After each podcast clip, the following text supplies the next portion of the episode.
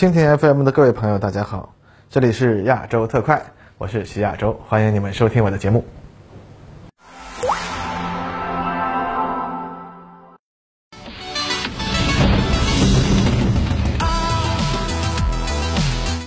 各位朋友，大家好，欢迎收看本期的亚洲特快。啊，最近啊，美国空军宣布他们下一代空中统治战斗机项目，也就是 N G A D 啊，将要进入工程研发阶段，将会在二十年代末形成初始作战能力。啊，其实关于这个 N G A D 啊，啊，之前我们也做过一期视频，搬运了一下我国歼二十总设计师杨伟的论文，对于啊 N G A D 的技战术特点进行了一定的推测和分析。而最近呢，美国对于 N G A D 啊下一代机型透露的新的信息呢，基本上也没有脱离之前大家推测的框架。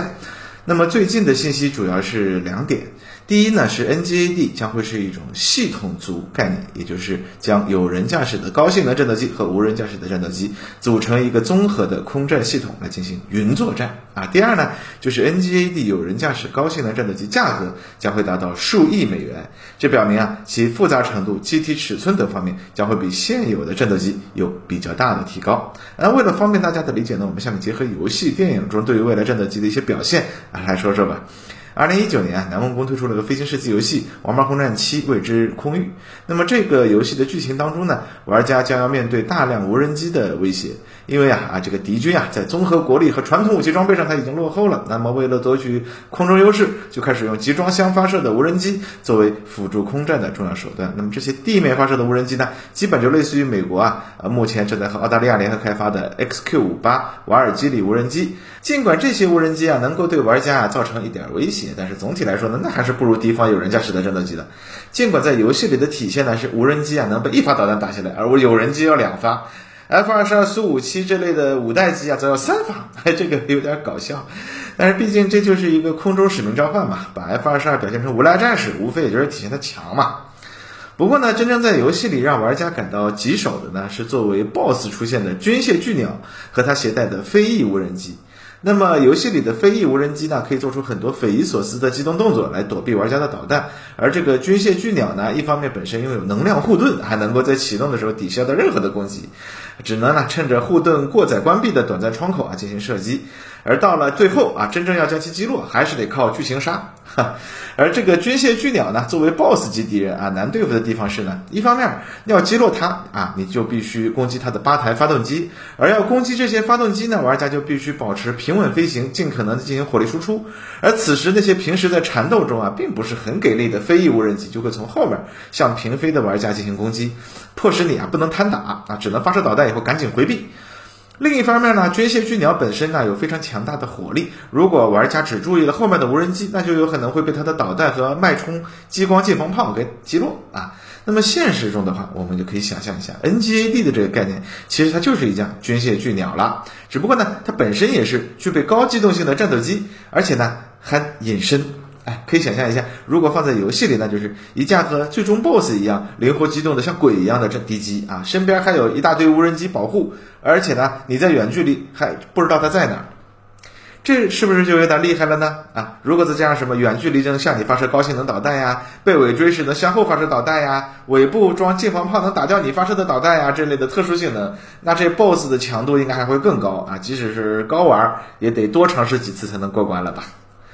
而现实中呢 N G A D 的概念重点呢和游戏里呢还不一样，它更强的地方在于信息对抗。那《王牌空战七》里啊啊有一架玩家的战斗机具备这个特殊武器，就是两架无人战斗机能够用自主的用激光炮去击落玩家锁定的目标。但是现实中呢，与有人机配合作战的无人机啊，远远不是一个导弹发射器这么简单，它更重要的作用呢是通过自身携带的雷达去搜索敌机。哎，这么说吧，大家想象中的无人机啊，可能更接近于什么呢？高达里的浮游炮。哎，高达里的浮游炮是什么作战过程呢？是由这个新人类驾驶员啊，通过类似心灵感应的超能力，去发现远距离上的敌机，然后呢，通过指令控制让浮游炮去进行攻击。那其实这个过程呢，就更接近于现代超视距空战中使用空空导弹的交战过程。而在闪光的哈萨维中啊，就干脆把浮游炮换成了通过这个新人类超能力控制的导弹啊，那就更像是现代的这个超视距空战了。但是在现实中啊，各国设想的有人无人结合的未来空战体系中呢，无人机更大的作用是通过自身的雷达来扩展有人机的探测范围啊。毕竟啊，这是在双方都具备隐身性的前提下。那么这空战呢，就有点像高达里、啊、在米诺夫斯基粒子下的这个情况了啊，大家都无法在远距离上探测到敌人。传统的反隐身设计思路呢，就和高达里的这个新人类加浮游炮啊有点类似，就是通过一种啊能够远距离打破敌人隐身、发现敌人的手段，来在远距离上锁定敌人，然后引导攻击。其实呢，这还是啊在希望通过一种新的技术手段，让空战的模式啊回到过去。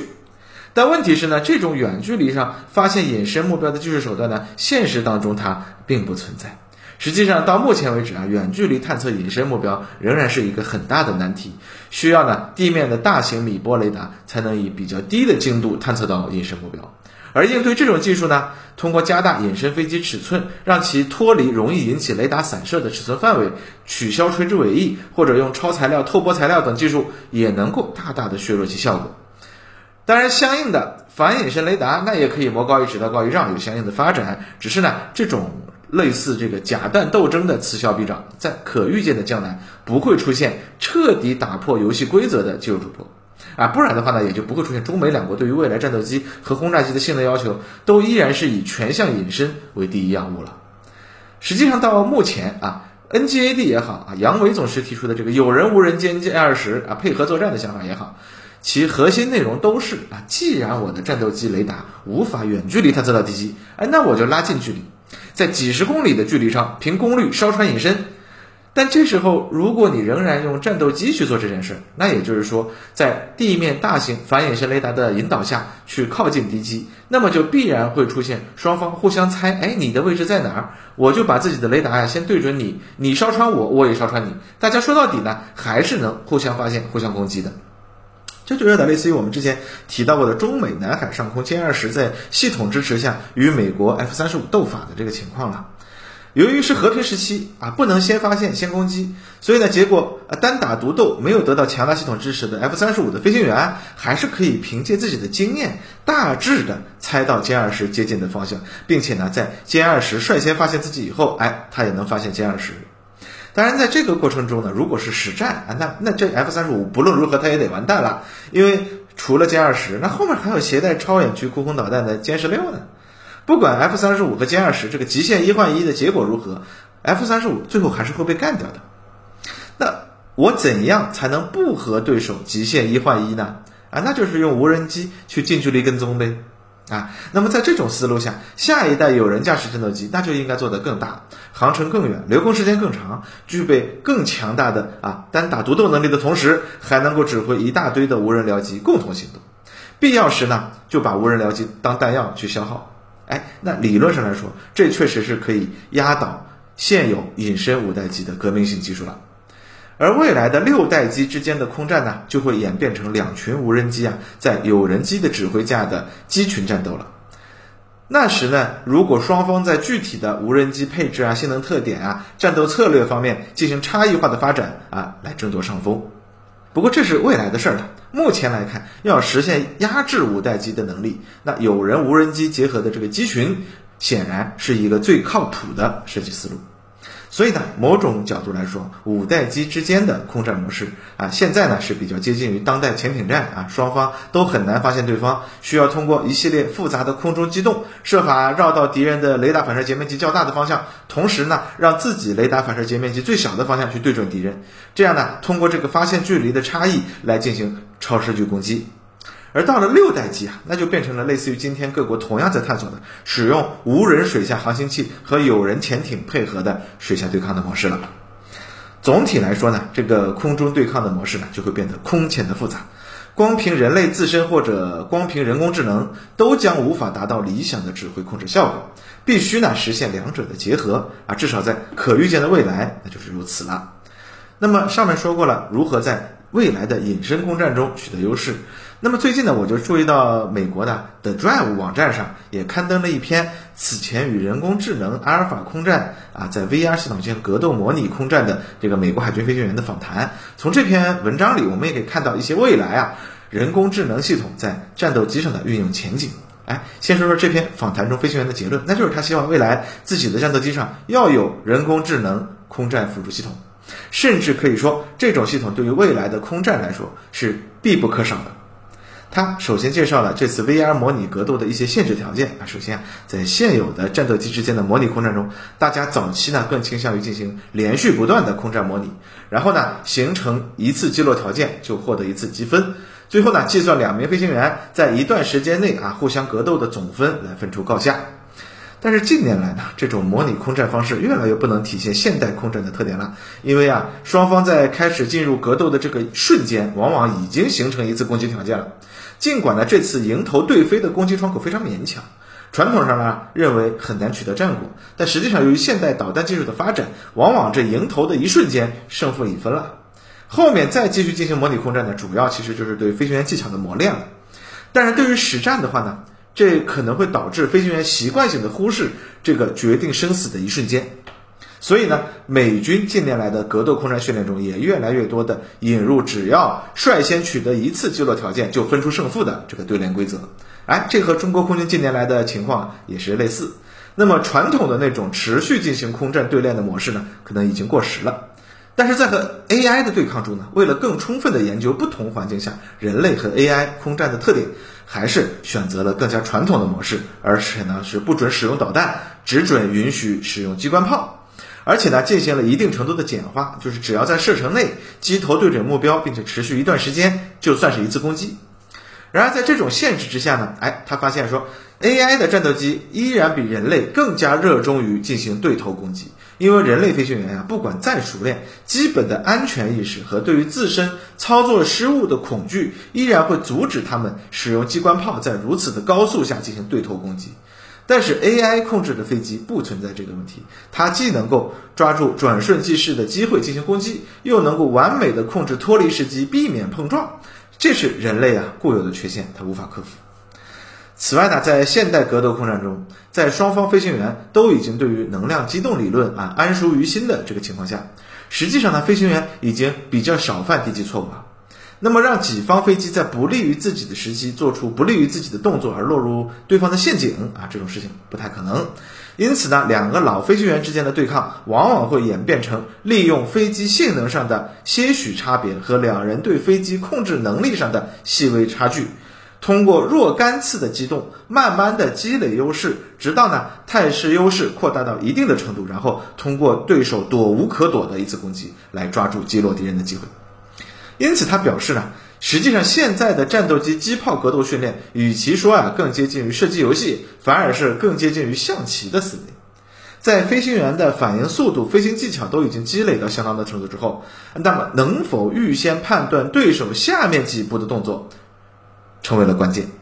而这个呢正是 A I 的优势。 A I 实际上在这种对抗中呢，因为能够更完美的控制飞机，不出现任何的细微错误，不浪费一点点建立优势的机会，所以呢往往能够更快的取得对人类飞行员的优势。通过几次机动它就可以积累到足够的优势并且一举取胜，这是目前人类飞行员还很难做到的事情。在和 A I 进行了大量的对练后呢，这位美国海军的老飞表示，他认为如果未来的战斗机座舱里啊有这么一个 A I 系统来辅助自己进行战斗，那是绝对必要的。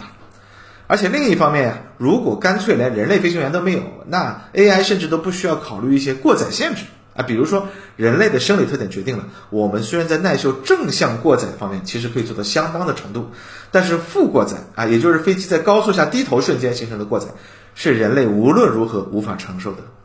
目前呢、啊，经过专门训练的飞行员在正向过载下 九 G 情况下都能坚持十秒，但是如果是负过载，不论是瞬间还是持续，哪怕只有 四个 G 也足以让眼球飞出眼眶啊，这是人类生理上无法承受的动作。因此呢，如果不用人类飞行员， A I 控制的战斗机就完全可以做出人类对手完全不可能跟上的动作了。即使在不用考虑过载的 V R 环境下，人类飞行员呢也会因为习惯问题很难适应 A I 的这类的动作。至于说 A I 的态势感知能力，那在近距离空战环境下更是远超人类，人类在大过载环境下无法频繁怀头，因为啊颈骨承受不了。但是 A I 的摄像头不论在多少个G下都可以三百六十度的旋转。因此呢，未来的无人战斗机和人类驾驶的战斗机之间，必然它要形成互补，而且很可能两者的优势和弱点是有点反常识的。那就是无人战斗机作为格斗机的优势更大，而人类飞行员未来可能也只有在有 A I 辅助的情况下，才能发挥自己在格斗空战中的最大效能。但反过来呢，是在需要进行复杂决策和信息不明朗环境下的超视距空战的领域，A I 还需要人类的帮助。有人驾驶战斗机未来可能只有在迫不得已的情况下才会去进行近距离格斗，而无人机蜂群则需要人类飞行员的指挥协调之下，它才能够发挥出更大的效率。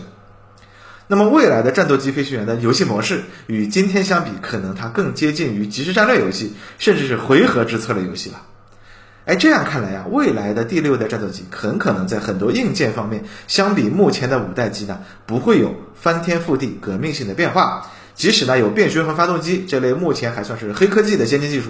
六代机的飞行性能可能也不会达到类似于啊高超声速空天战斗机这样的神奇突破。至于说大幅度提高航程的同时，仍然具备高机动性，那也只是针对新时代的战场环境下做出的一些变化。但是有人无人联合的系统族概念，可能才是六代机相比五代机的最大区别。